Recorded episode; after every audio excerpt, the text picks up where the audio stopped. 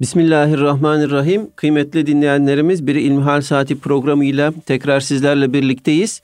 Yüce Rabbimizin selamı, rahmeti ve bereketi üzerimize olsun. Efendim sizlerden bize ulaşan ilmihal sorularına değerli hocamız Doktor Ahmet Hamdi Yıldırım cevap veriyor. Muhterem hocam ilk sorumuz şöyle. Selamünaleyküm diyor dinleyicimiz. Ben nakkaşım, minyatür sanatçısıyım. Yapacağım konuya göre melekleri, insan ve hayvanları çizmek gerekiyor. Örneğin Peygamber Efendimizin sallallahu aleyhi ve sellem doğumunu anlatmak için o anın mucizelerini kağıda yansıtırken çizmek gerekiyor. Bunun İslam'da hükmü nedir?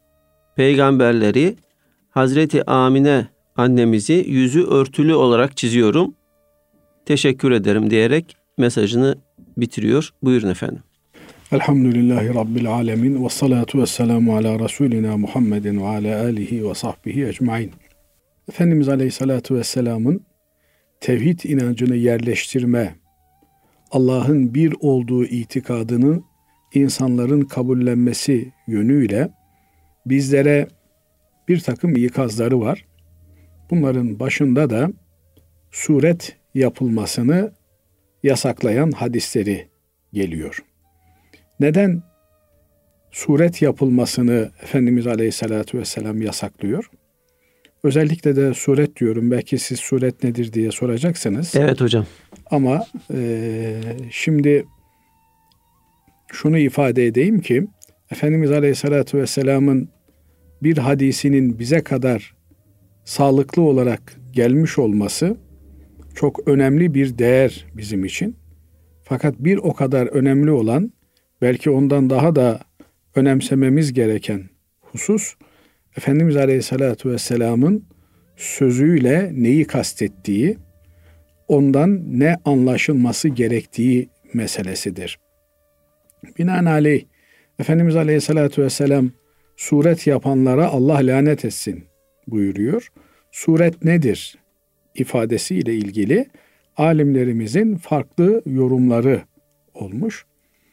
Biliyorsunuz insan oğlu e, Allah'ın kendisine vermiş olduğu kabiliyetlerle birçok şey yapabilmekte. Bu yapabildiği şeylerin arasında insana benzeyen heykeller, resimler, portreler vesaire filan gelmekte. Heykel üç boyutlu bir mücessem nesne yapılması özellikle de putları çağrıştırdığı için dinimizde yasaklanmış. Yasaklanmasının bir hikmeti de hikmeti diyorum, illeti demiyorum. Bu da önemli bir meseledir. Hikmetler zamanla değişebilir. Hikmetler bizim düşüncemize göre, kurgumuza göre azalır veya çoğalır. Ama illet dediğimiz şey genelde ümmeti Muhammed'in hükme bağlama aracı olarak gördükleri unsurdur. Bu yönüyle daha dar çerçevelidir. Heykel yapmanın yasak oluşunun hikmetlerinden biri insanların heykelleri zaman içerisinde bir tapınma aracı olarak görmeleridir.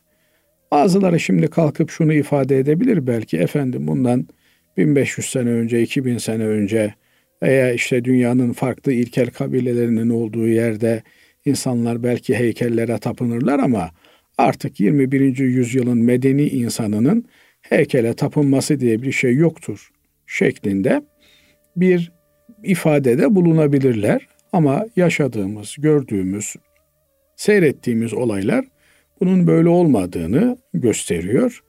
Nitekim işte hem ülkemizde hem dünyada heykel yapmanın e, bir medenileşme göstergesi olduğu. Bu yönüyle de insanların her şeyin heykelini yapmaya gittikleri, bir müddet sonra da yaptıkları heykellerin önünde tazime durdukları, saygı duruşunda bulundukları, efendim olağan bir hal haline gelmiş bulunuyor. Hatta e, heykelleri bırakın resimlerin bile önünde secde edildiği, küçücük çocukların secdeye kapandırıldığı görülüyor. Bunlar demek ki Hz. Peygamber aleyhissalatü vesselam Efendimizin tevhidi koruma gayesiyle yapmış olduğu bu tür ikazların ne kadar yerinde şeyler olduğunu bizlere göstermesi bakımından önemli birer alamet olarak elimizde bulunuyor. Durum böyleyken bir Müslümanın heykele bakışının, bir Müslümanın üç boyutlu portrelere, resimlere bakışının, kabartma resimlere bakışının veya elle çizilme resimlere bakışının bir daha üzerinde düşünmesi gerektiğini gösteriyor. Hatta daha da ötesi bir fotoğraf makinesinin e, karesinde kendini gösteren aslında var olan bir görüntünün sabitleştirilmesi anlamına gelen, kağıda basımı anlamına gelen fotoğraf makineleriyle çekilen fotoğraflarda da eğer böyle bir tazim, ululama, yüceltme, önünde saygı duruşuna geçme, efendim nasıl bir levha asılır, bir besmele asılır duvara, o e, odanın, o efendim e, büronun, dükkanın Müslüman olduğunu ifade etme sadedinde bir hat asılır. Aynı şekilde duvarları bunlarla süsleme mecburiyeti görüldüğü bir yerde bu resimler içinde aynı mülahazayı yapmak söz konusudur. Bunlar Müslümanlıkla bağdaşmayan şeylerdir. Maalesef bazen işte birileri e, makam devşirmek için de kendisinde bir güç imha e, e, bir güç ima etmek için de bu tür işte iktidar partisinin başkanıyla, cumhurbaşkanıyla, başbakanıyla çekilmiş olan, bakanlarıyla çekilmiş olan fotoğrafları dükkanına, ofisine, bürosuna asmak suretiyle işte ben e, arkası sağlam bir adamım türünden bir takım çağrışımları yapmaya çalıştıklarında zaman zaman görüyoruz. Bunlar bu fotoğrafla ilgili ana kanaatimizi değiştirmemelidir. Bir Müslüman fotoğrafa mesafeli durmalıdır. Bir Müslüman bu tür duvarlara asılacak portre resimlerine mesafeli durmalıdır. Binaenaleyh bir zaruretten dolayı pasaportunuzun üzerinde, kimliğinizin üzerinde efendim e, bir hatırlamaya yönelik olarak filan yerde bir ziyaret yaptık. Filan kimselerle bir araya geldik. Onların isimlerini hatırlamanız belki kolay olmaz ama bir fotoğraf karesinde görebilirsiniz. Binaenaleyh bir e, anı kabilinden e, hatıra defterinizde durabilecek bir şekilde bir kenarda çektirdiğiniz bir fotoğraf belki masum bir fotoğraf olabilir ama ben bunu duvara asayım işte e, 60'a 70 çerçeve yapayım. Böylelikle e, bunun benim odamda olmasıyla buradan bir rant temin edeyim diye bir düşünce masum bir düşünce olmaz. Bu tür e, güç devşirme operasyonları birçok açıdan Müslüman için de tehlikeli bir meseledir. Şimdi bunun yanında resmi kullandığımız veya işte böyle üç boyutlu portreleri kullandığımız farklı alanlar da bulunuyor. E, hocam burada özellikle ben sizin dikkatinizi çekmek istiyorum. Mesela bunu kağıda yansıtırken diyor. Yani kitaplarda bunları e, çizip kullanmak. E, eğitim materyali olarak e, evet, bunlardan tam, istifade etmek. Tam oraya geliyordum. E, Valla sözümü kesmiş oldunuz. Sağ olun, var olun hatırlattığınız için. Farklı maksatlarla da kullanılabiliyor. Mesela çocukların oynaması için onların efendim zihinsel gelişimlerini sağlamak için bir takım oyuncaklar çocuklara yapılabiliyor, verilebiliyor. Kız çocuklarının annelik hissiyatının gelişmesi için daha çocukluktan onların e, cinsiyetlerinin belirginleşmesi için ki bunların çok önemli şeyler olduğunu bugünlerde daha iyi kavruyoruz, anlıyoruz. E, kız çocuklarına işte kız bebeklerin verilmesi, onlarla oynamaları, onları bir anne gibi bakmaları daha çocukluktan beri, bebeklikten beri onlardaki anaç tarafın ortaya çıkmasına katkı sağlayan önemli eğitimsel materyaller olarak bugün değerlendiriliyor. Binaenaleyh bu tür şeylerin özellikle de gelişme çağında olan çocuklar için bulundurulması bir eğitim zorunluluğu olarak karşımıza çıkıyor. Bu tür şeyleri eğitimde kullanmamızın bir sakıncası yok. Fakat bununla beraber e, nasıl olsa eğitimde kullanılmasının bir sakıncası yok diye çocukça çizimleri aşarak yani profesyonel çizgilerle bir portre yapımına, duvara bir e, evladiyelik asılacak çerçeveye yönelik bir üretim yapmanın da doğru olduğu anlaşılmamalıdır.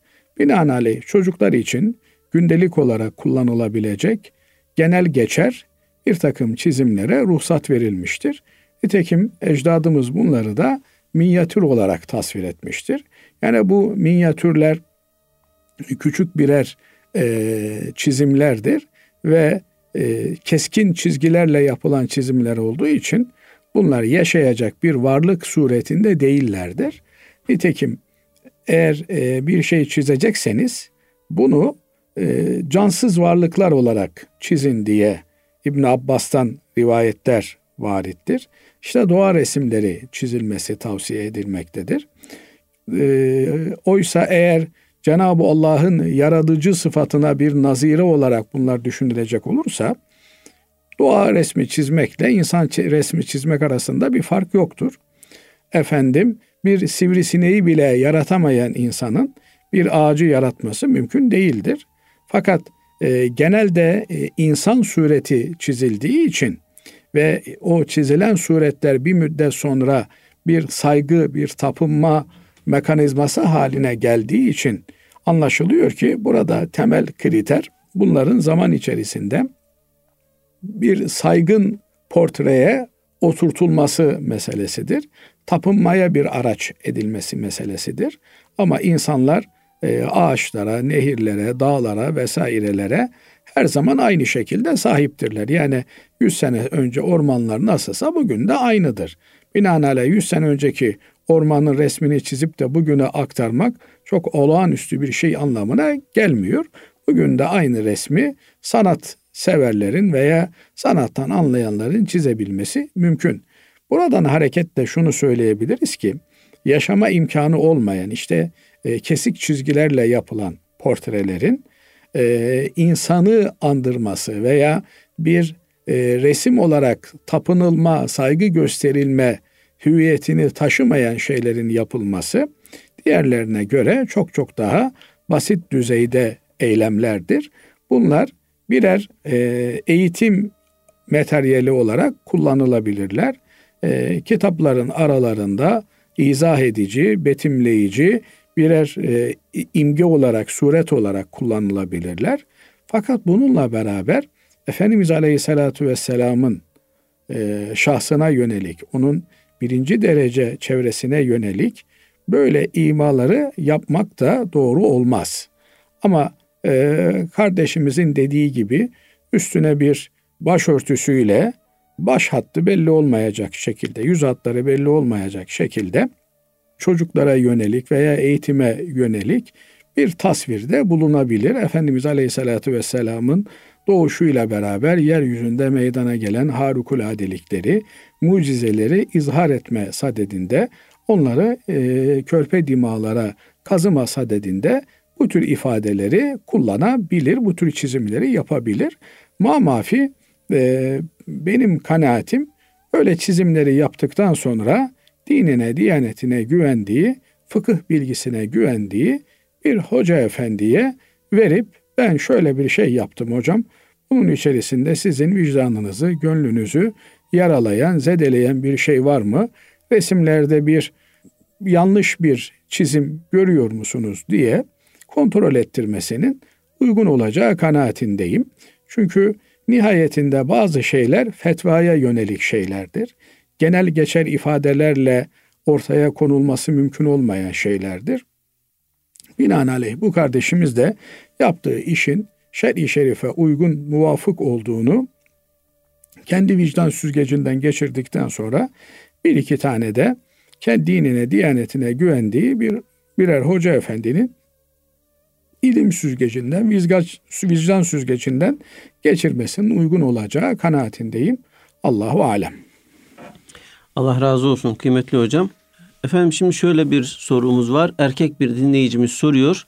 Dükkandan satın aldığım saç boyası ile saçımı boyamam günah mıdır diyor. Şimdi tabii öyle bir soru sormuş ki yani dükkandan değil de sokaktan bulsam problem yokmuş gibi. Olayın dükkan kısmının pek olaya bir dahlinin olduğunu düşünmüyorum. Yani dükkandan da alabilir. Efendim yani biri, belki bizim için hani böyle hani dükkanda satılan tarzdaki bir boyalar hani yani söylemek istemiş olabilir. Yani evet şimdi farklı şöyle, çeşit boya var mı bilmiyorum tabii. Şöyle bir şey söylerler eskiler Basri hocam. Hüsnü suali nısful ilm derler. Evet. Soruyu düzgün sormak ilmin yarısıdır. Dolayısıyla soruyu herhangi bir şüpheye mahal bırakmayacak şekilde e, düzgün sorabilmek, güzel sorabilmek aslında cevap verenin de işini kolaylaştıracak. Siz de e, muhtemelen aradığınız e, cevabı bulabileceksiniz demektir. Şimdi burada kardeşimizin sorusu dükkandan aldığımız boya ile dükkandan almasan biri sana hediye etse durum değişir mi? Değişmez. Yani e, bir boya nasıl bir boya bu? Boyanın mahiyetini bilmiyoruz. Binaenaleyh e, bir erkeğin saçlarını, sakalını boyatması caiz midir, değil midir? Meselesine yönelik bir değerlendirmede bulunacak olursak, boyama niçin yapılır? Adam benim gibi artık ihtiyarlamaya doğru durmuştur. Saç sakal beyazlamıştır. Gerçi olsa da beyazlasa bazen saç da gitmiş olabiliyor. Dolayısıyla o beyazları kapatmak efendim yaşını daha genç gösterebilmek için 20-25'li yaşlarda biri olarak kendini izhar edebilmek için saçlarını boyuyor, sakallarını boyuyor siyaha. Görenler maşallah diyorlar. Teru taze, gencecik bir delikanlı. Oysa bir yağmurla veya işte bir e, abdestle o boyalar döküldüğünde hakiki yaş ortaya çıkacak. Böyle eğer kendini genç gösterme çabası olarak bir şey yapıyorsa biri bu doğru bir eylem, doğru bir hareket olmaz.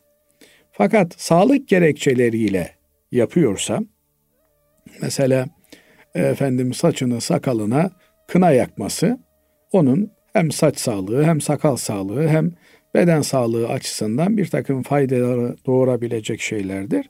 Yan etkileri olarak da efendim saçındaki sakalındaki beyazları da giderici bir mahiyettedir. Burada ana gaye sağlık olduğu için, estetik bir kaygı olmadığı için efendim bu kimsenin yaptığı şeyde bir mahsur yoktur. Hatta Efendimiz Aleyhisselatü Vesselam'ın e, saçını sakalını e, kına yakarak boyadığı rivayetlerine binaen e, belki müstahap bir işte yapmış olabilir. Ee, diğer taraftan kullanılan boyanın mahiyetiyle ilgili de bir durum söz konusudur. Eğer tabii bir boya kullanmış ve kıllar üzerinde, saç veya sakal kılları üzerinde, telleri üzerinde bir tabaka oluşturmuyor. Böylelikle suyun nüfuzuna, e, derinlemesine, inmesine bir engel teşkil etmiyorsa bu boyada bir mahsur yoktur. Ama bir tabaka oluşturan ve e, suyla saç telleri arasına, saç kılları arasına bir engel koyan mahiyette ise o zaman bunların kullanılması hem abdest hem gusül açısından tehlike arz edebilecek demektir. Mamafi bir insan e, yaşlandıkça efendim özgüvenini kaybediyor, psikolojisi bozuluyor. Bundan dolayı da kendini daha böyle diri, daha zinde gösterme çabası içerisine giriyor. Ve bundan dolayı da saçını, sakalını e, yasak olmayan bir madde ile efendim kına gibi bir şeyle veya tabii bir renklendirici ile boyuyorsa bunda da bir mahsur olmayacağı kanaatindeyim. Fakat insanın kendiyle barışık olması önemlidir. İnsan beyaz haliyle de efendim kara haliyle de kendini mutlu hissedebilmelidir. Önemli olan saçların, sakalların siyah olması, beyaz olması değil, insanın içinde bulunduğu durumdan memnun olması ve onun o anın lezzetine, tadına vakıf olabilmesidir. Her yaş diliminin kendine ait güzellikleri vardır. Ağır başlılığında kendine ait olumlu, güzel tarafları vardır. İnsan onlardan istifade etmeye gayret etmeli diye. E, tabii bazen çok erken yaşta da e, saçlar ağarmaya başlıyor hocam.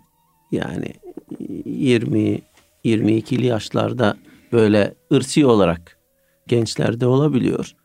Olabilir. Evet. Yani insanlar yeknesak değil her biri ayrı ayrı. Ee, eğer bir psikolojik bunalım haline gelmişse o zaman meşru olan efendim e, tabaka bırakmayan, deride ayrı bir kütle oluşturmayan boyalarla saçlarını kına gibi şeylerle, tabii olan otlarla e, boyayabilir. Önemli olan burada kendini genç gösterip ihtiyar olduğu halde 60'ına 70'ine gelmiş adam o saçını sakalını boyuyor, estetik yapıyor. Bugün öyle bir sürü maalesef sıkıntılı durumlarla karşılaşıyor insanoğlu. Kendini genç gösterecek, efendim 20'sinde 25'inde bir delikanlı olarak tasvir edecek. Bunlar doğru şeyler değil. Hocam, İnsan, evet. Buyurun efendim. E, araya gitmeden e, çok az bir zamanımız kaldı. Şunu sormak istiyorum. Abdest alırken başımızı mesh ediyoruz. Bu mesih esnasında suyun deriye ulaşması mı lazım yoksa sadece saç tellerinde e, do, e, suyun ulaşması yeterli mi? Bir defa mesihte su ulaşmıyor. Mesih yaptığımızda e, yıkama eylemi yapmıyoruz. Sadece ıslak elimizi e, başımızın üstünde gezdiriyoruz. Binaenaleyh zaten ortada su yok ki bu derisine gitsin. Sadece bir ıslaklık var. O ıslaklığı başımızın üzerine gezdiriyoruz. Baş çok önemli bir bölge insanda. Ee, onun için çok hassas muamele edilmesi gereken bir bölge. Yani enteresandır. Elimizi, yüzümüzü, kolumuzu, ayağımızı yıkıyoruz ama başımızı yıkamıyoruz. Başımıza mesih veriyoruz. Bunun çok derin aslında manaları var. Abdest başlı başına muazzam bir hadise. Yani insan abdestin ruhuna vakıf olduğunda onun kendisine ne kadar büyük zindelikler kazandırdığının bilincine erebiliyor. Onun için abdestin tadını almış olan bir kimse bir an bile abdestsiz gezmemeye gayret ediyor. Çünkü hakikaten bugün e, yapılan bir takım araştırmalarda Kililyan fotoğrafçılığı diye bir fotoğrafçılık var malumunuz. Abdestli bir insanın fotoğrafı ile abdestsiz bir insanın fotoğrafı farklı görünüyor. Abdest insanda bir enerji halesi oluşturuyor. Dolayısıyla abdestin meydana getirmiş olduğu bilinç ve arınmışlık insanda farklı bir psikoloji meydana getiriyor. Ayrı bir onda özgüven meydana geliyor. Yani bazı insanlar mesela e, bilmem hiç dikkatinizi çekti mi Basri Hocam? Silah taşıma meraklısıdır. Adamın belinde iki tane silahla dolaşır. Niye? Ya ben kendimi daha güvende hissediyorum der. Mümin de abdestli olduğunda kendini güvende hisseder. Yani hele de iki abdesti varsa onun özgüvenini tasavvur bile edemezsiniz. Onun için e, Müslüman çift abdesti gezmeye gayret eder. Çift abdestten kastınız ne hocam? Gusül yani abdesti, gusül normal abdesti abdest. ve normal abdest. Evet. Yani çifte silaha nazire olsun diye söyledim. Zaten Müslüman büyük abdesti olmadan gezmez. Evet. Çok nadir belki birilerinin başına gelebilir. Ama normal abdesti de ihmal etmemek lazım. O abdestlerin birer silah olduğunu ve onlarla nasıl silahı belinde olan bir kimsenin özgüveni varsa bir Müslüman da özgüven içerisinde olur. Abdestli iken kendisine maddi manevi birçok şeyin zarar veremeyeceğinin farkındadır. Allah razı olsun hocam. Değerli dinleyenlerimiz şimdi kısa bir araya gidiyoruz. Aradan sonra inşallah sizden gelen sorularla devam edeceğiz. Kıymetli dinleyenlerimiz İlmihal Saati programımıza kaldığımız yerden devam ediyoruz. Muhterem hocam dinleyicimiz şöyle bir soru bize göndermiş. tarihteki bazı insanların Müslüman olup olmadığı kesin bilinmiyor. Bu insanlara kafir demenin hükmü nedir? Şimdi tabii kardeşimiz keşke birer misal üzerinden sorusunu daha somut hale getirmiş olsaydı. Bir kişinin Müslüman olup olmadığını bilmiyorsak ne yapacağız? Temel olarak şunu söyleyelim. Biz hüsnü zan ile memuruz. Yani e, insanlarla ilgili iyi ve güzel bakmak, güzel düşünmek ile memuruz. Eğer bir kimsenin Müslüman olduğuna dair bir rivayet, Müslüman olmadığına dair bin rivayet varsa biz o bir rivayeti tercih ederiz. Fakat kapalı olan yani Müslüman olduğuna dair rivayet neye binaen Müslüman olduğunu söylüyor. Müslüman olmadığına dair olan rivayetler neye binaen Müslüman olmadıklarını söylüyor. Bunların bilinmesi bir noktada önemlidir. Eğer bilinmeden kapalı olarak filan kimse Müslümandı diye güvenilir bir alimin bir nakli varsa ve güvenilir bir Müslümanın bir nakli varsa o nakil bizim için önemlidir. Burada temel kriter şudur. Vücut ademden mukaddemdir. Ne demek bu? Yani insanlar bir kimsenin Müslüman olduğunu nereden bilirler? Eğer anası babası Müslüman, Müslüman bir toplumda gelmişse aksi olmadığı sürece Müslümandır. Ama bir kimse atadan babadan beri Müslüman olan birinin Müslümanlıkla bağdaşmayan bir hareketini nakledecek olsa o zaman burada vücut dediğimiz yani sonradan meydana gelen şey delil olarak diğerine baskın çıkar. Yani mesela Müslüman olduğu bilinen bir kimse Müslümanlıktan bir adamı çıkartacak bir eylemde bulundu. Efendim zaman zaman görüyoruz mesela Müslüman olduğunu iddia eden e, Suriye'de efendim rejimin askerleri camiye giriyorlar ve Allah muhafaza etsin insanın dili de varmıyor. Kur'an-ı Kerim'e tekmeyle hakarette bulunuyorlar. Böyle bir şeyine şahit olmuş birinin bu onun gavur olduğunu gösterir. E ama işte Müslüman çevrede büyümüş şöyle Müslümanların arasında böyle. Ha burada bunun bu hareketinin onun gavur olduğunu gösteren bir hareket olduğu belli. Ama gayrimüslim ortamda büyümüş biri efendim filan memleketin padişahı e bunu herkes gayrimüslim olarak biliyor. Fakat bir kimse e, bunun Müslüman olduğuna alamet olacak bir şeyine şahit olmuş. Efendim Kur'an-ı Kerim okurken görmüş ve bu Kur'an-ı Kerim Allah'ın hak kitabıdır diye beyanını işitmiş. Bu da bunun Müslüman olduğunu söylüyor. Dolayısıyla bunun Müslüman olduğuna dair olan alamet vücudi bir alamettir, bir göstergedir. Bu vücut delili adem delilinden mukaddemdir. Daha böyle somut anlaşılabilecek bir misal vermemiz gerekirse bir yerde bir su var. İnsanlar oradan abdest alıyorlar. Bu suyun temiz olduğunu hepimiz biliyoruz. Aksine bir şey görmedikçe bu su temizdir. Ama biri gelmiş derse ki ya kardeşim bu suyun içerisine biri geldi, şarap döktü. O zaman eğer bu adam güvenilir, itimat edilir bir adamsa onun sözüne binaen o su artık temiz olmaktan çıkmıştır. Çünkü e, vücudi delil bu adamın söylemiş olduğu delildir. Binaenaleyh bir kimse ile ilgili e, herkes onun gayrimüslim olduğunu söylüyor. Fakat biri Müslümanlığına tanıklıkta bulunmuş. Eğer bu kimse böyle lüzumsuz yere konuşan, dikkat çekmek için bu tür asparakas rivayetler üreten bir kimse değilse bunun sözü bizim için delildir, hüccettir. Onunla amel ederiz. Binaenaleyh eğer bir kimsenin Müslüman olduğuna dair bir rivayet varsa ve bu rivayette güçlü bir şekilde diğerlerinden ayrışabiliyorsa bizim için bağlayıcı olan odur. Ama diğerleri bunun iman ettiğine tanıklık etmedikleri için eski halini nakletmişlerdir deriz. Burada tabii önemli olan bir mesele de e, şudur. Bu tür tarihi şahsiyetler gelmiş geçmiş kimselerdir.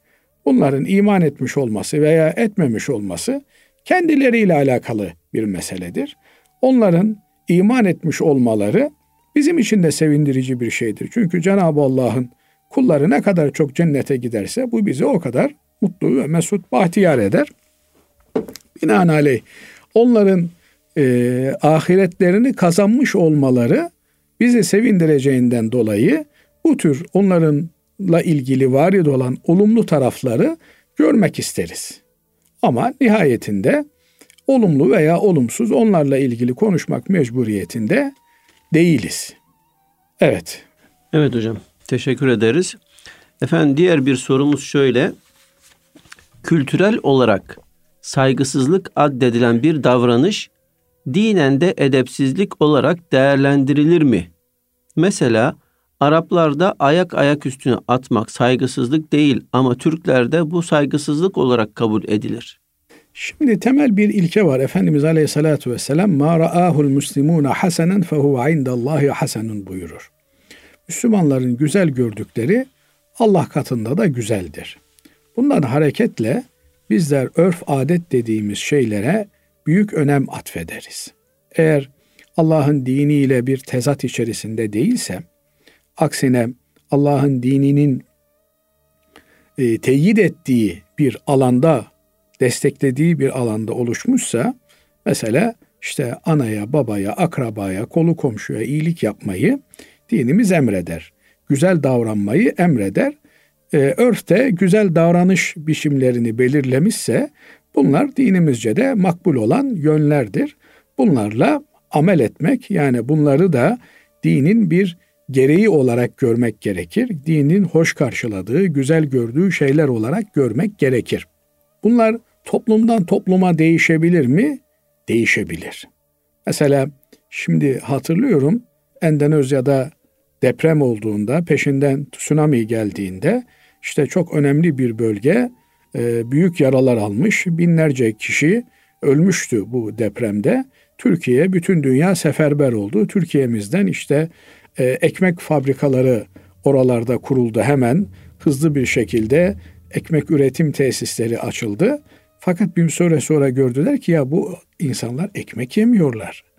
Dolayısıyla şimdi ekmek yemeyen bir topluma kardeşim bizim en çok sevdiğimiz şey ekmek. Biz size iyilik yapıyoruz. Siz bizim iyiliğimizi kabul etmiyorsunuz. Nankör insanlarsınız diye tepki göstermek doğru olur mu? Olmaz. İyilik yapacaksan karşı tarafın istediği, bildiği ve hoş karşıladığı şekilde bu iyiliği yapmak gerekir. Bu da ne doğuruyor beraberinde? Demek ki örf ve adetlere itibar var. Bunların örfü adeti eğer pirinç yemekse iyilik yapmak istiyorsan onlara pirinç vereceksin. Binaenaleyh e, sen ekmek yemeyi seviyorsun diye iyilik yapmak istediğinde ekmekle işi olmayan adamlara götürür ekmek verirsen bu doğru bir davranış olmaz. İşte bir yerde mesela e, insanlar selamlaşmayı ellerini göğüslerinin üzerine götürerek yapıyorlar. Oradaki selamlaşmayı sen de öyle yaparsın.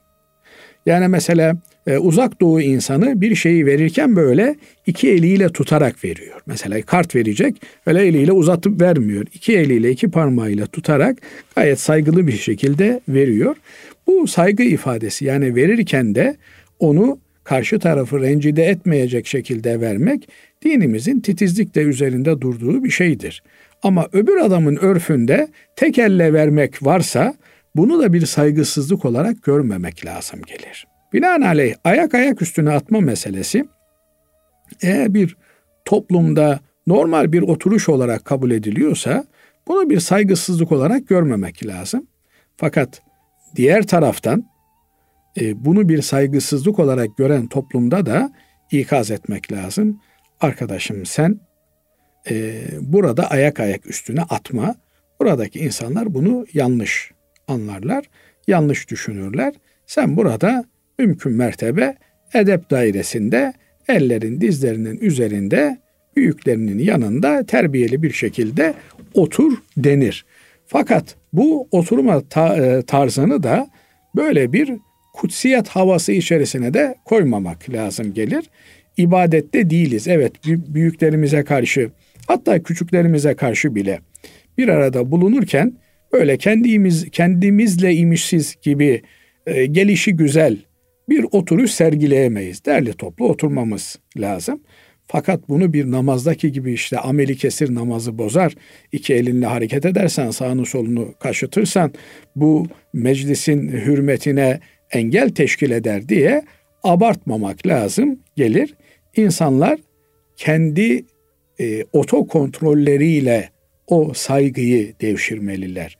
O saygıyı karşı tarafa öğretmenin yolu da yaşça büyük olan ve e, şahsiyet olarak büyük olan kimselerin küçüklerine gösterecekleri tavırdır. İnsanlar özellikle de küçük yaştakiler büyüklerinin sözlerinden çok fiillerinden etkilenirler. Kavillerinden çok eylemlerinden etkilenirler. Binaenaleyh bu şekilde eğer bir edebe adaba uygun olmayan davranış varsa doğruyu göstermek suretiyle bunu yapmak lazım gelir. Bazı hareketler, jestler, mimikler toplumdan topluma farklı bir takım manalar çağrıştırabilir. Mesela sizde bir hareket tarzı e, Anadolu toplumunda işte e, Türk Müslümanında takdir etmek anlamına gelirken e, ne bileyim Orta Asya'da belki küfretmek anlamına gelebilir. Dolayısıyla yerel farklılıklara dikkat etmek lazım. Bir Müslüman gittiği yerin örf ve adetine uygun davranması lazım gelir. Aynı şey elbisede de geçerlidir. Mesela Yemen'de, Endonezya'nın bazı bölgelerinde, Malezya'da, Uzak Doğu'da etek gibi böyle peştemaller giyerler oralardaki yerli Müslümanlar. Onların özel bir bağlanış tarzı vardır. E, şimdi o eteği sen Anadolu'da giysen insanlar yadırgarlar seni. Dolayısıyla bu yerel özelliklere itibar etmek lazım. Bir yerde kadın giysisi olan bir nesne bir başka yerde erkek giysisi olarak da kullanılabilir. Binaenaleyh orada erkekler onu giyecek, burada kadınlar giyecek. Bu tür farklılıklar dinimiz açısından da gözetilmesi gereken farklılıklardır. Bunlara dikkat etmek lazım gelir. Az önce verdiğimiz e, etek misali efendim e, Endonezya'da e, Yemen'in Hadramavt kısmında erkekler eteğe benzeyen o elbiseleri giyebilirler. Ama sen gel bunu şimdi Anadolu'da Bayburt'ta giy, kınar seni insanlar. Dolayısıyla orada oranın örf ve adeti neyse ona göre davranmak lazım gelir. Evet. Değerli hocam e, son zamanlarda e, şöyle bir iddia ortaya atılıyor. Deniyor ki işte Arap örf ve adetlerinde kadın daha çok evde oturuyordu. Türk örf, örf ve adetlerinde ise kadın savaşçı bir ruha sahipti, daha cevval idi. İşte bu İslam'la İslam'ı kabul etmemizle Arap örf ve adetlerinde aldık deniliyor. Yani bizler ne kadar e, İslam'da olmayıp da Arapların kültüründe olan örf ve adetleri almış olabiliriz? Şimdi çok güzel bir sorum. Yani e, bunun üzerinde bile saatlerce konuşsak yeridir. E, fakat özetle söyleyebileceğim bir takım hususlar var. Onları söyleyeyim. Adetler, gelenekler, görenekler bunlar e, evet bölgesel olarak farklılık arz etse de aslında insanlığın ortak kültürünün bir ürünüdür. Gittikçe küreselleşen dünyada biliyorsunuz birçok gelenek ve görenek yerel olmaktan çıkıyor, artık evrensel bir boyut kazanıyor. Bu iddiayı ortaya atan kimselerin haklı oldukları yönler olabileceği gibi art niyetli olduklarını gösteren yönler de var. Batıdan gelen adetleri, gelenekleri, görenekleri efendim tenkit etme ihtiyacı hissetmezler. Mesela Birinci Dünya Savaşı'ndan sonra Osmanlı toprakları işgal edilmiş, Türk yurdu işgal altında biz düşmanlarla bir bağımsızlık savaşı vermişiz. İngiliz'i, Yunan'ı, efendim Fransız'ı, e, şusunu busunu kovmuşuz bu topraklardan. Değil mi? Evet. Bir bağımsızlık mücadelesi vermişiz. Sonra ne olmuş?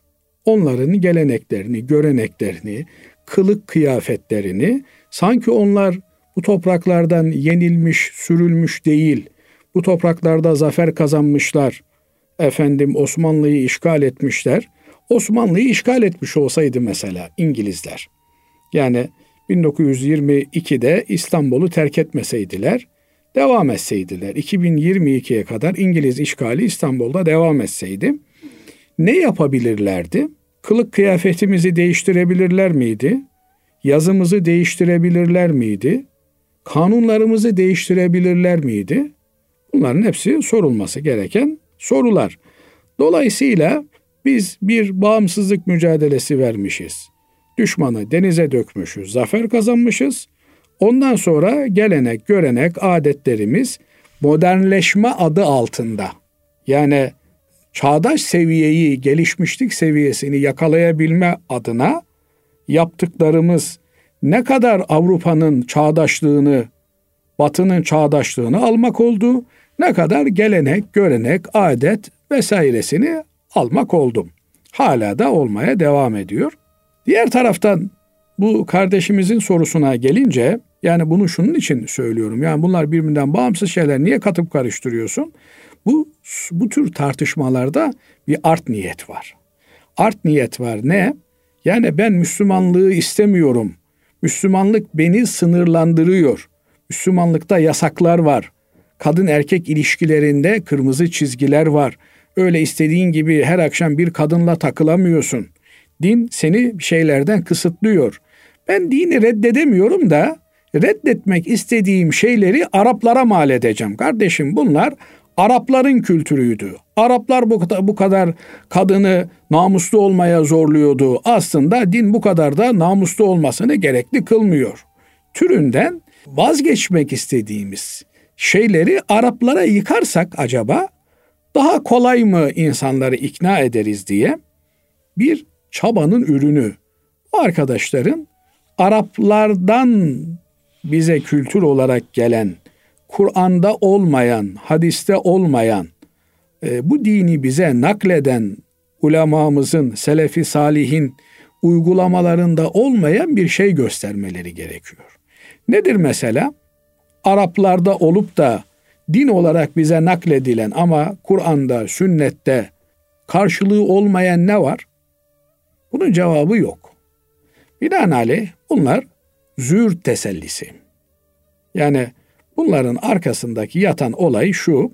Bu bir adım ötede artık bunların e, kimlikleri de ortaya çıktığından çok da şeyi yok. E, nasıl söyleyeyim? Geçerliliği, karşılığı yok. Adam Kur'an'ı bile artık kalkıyor. Arap kültürünün yansımasıdır diyor. Peygamberin hadislerinden işine gelmeyeni Arap kültürünün yansımasıdır diyor. Eğer bir şey Kur'an tarafından bize emrediliyor ise Hz. Peygamber aleyhissalatü vesselam Efendimiz yapmış ve bize emrediyor ise bizim için bu bitmiştir. İster Roma kültüründen alınsın, ister Çerkes kültüründen alınsın, ister Türk kültüründen alınsın, ister Arap kültüründen alınsın. Bu ilahi damga ile damgalandıktan sonra Arabı da, Çerkezi de, Türk'ü de, Yunan'ı da Allah'ın kullarıdır. Binaenaleyh bizim için Kur'an'da var mı yok mu önemli olan o. Şimdi Kur'an vakarne fi buyutikunne diyor. Peygamberin hanımlarına evlerinizde oturun diyor.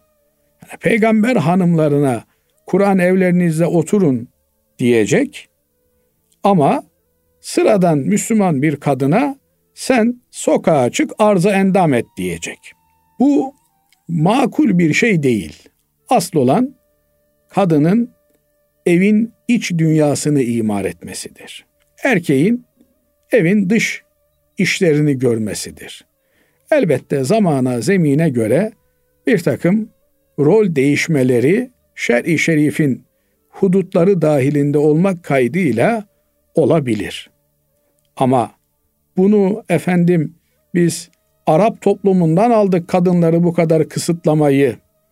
Yoksa İslam'da bu yoktu diye bir ifade hem İslam'a atılmış bir buhtandır hem de ilk Müslümanlara atılmış bir iftiradır. Bunun gerçeklikle hiçbir payı yoktur.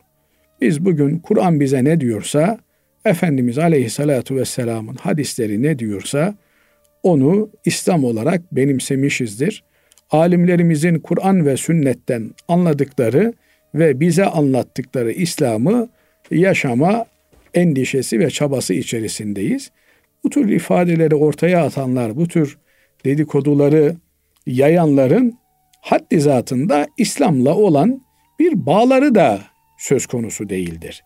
Yani adam beş vakit namazında, camide, Kur'an'ında, orucunda, haccında da bunların şikayetini yapıyor değil. Adam dışarıdan akademik olarak namazda, niyazda, haçla, oruçla bir alakası yok. Güzellemeler yapıyor. Dışarıdan gazeller okuyor. O kendi hülyasında, kendi dünyasında yaşamaya devam etsin. Kendi havlamasını yapmaya devam etsin. Müslüman için Kur'an ve Hazreti Peygamber'in sünneti bağlayıcıdır. Hazreti Kur'an'ın, Hazreti Resulullah sallallahu aleyhi ve sellemin emirleri, yasakları bağlayıcıdır. Bu o kültürden geliyormuş, bu kültürden geliyormuş diye bir ayırt etme lüksü yoktur. Bir Müslüman Allah ve Resulü hükmettiğinde tercihte bulunma hakkı yoktur diyor ayeti kerime. Müslümanlar için mesele burada bitmiştir. Ama başkaları kendi tartışmalarını kendi zaviyelerinden yapabilirler. Bunlar bizi bağlayan şeyler değildir. Allahu alem. Allah razı olsun kıymetli hocam. Değerli dinleyenlerimiz bugünkü İlmihal Saati programının sonuna ermiş bulunuyoruz. Efendim hepinizi Allah'a emanet ediyoruz. Hoşçakalın.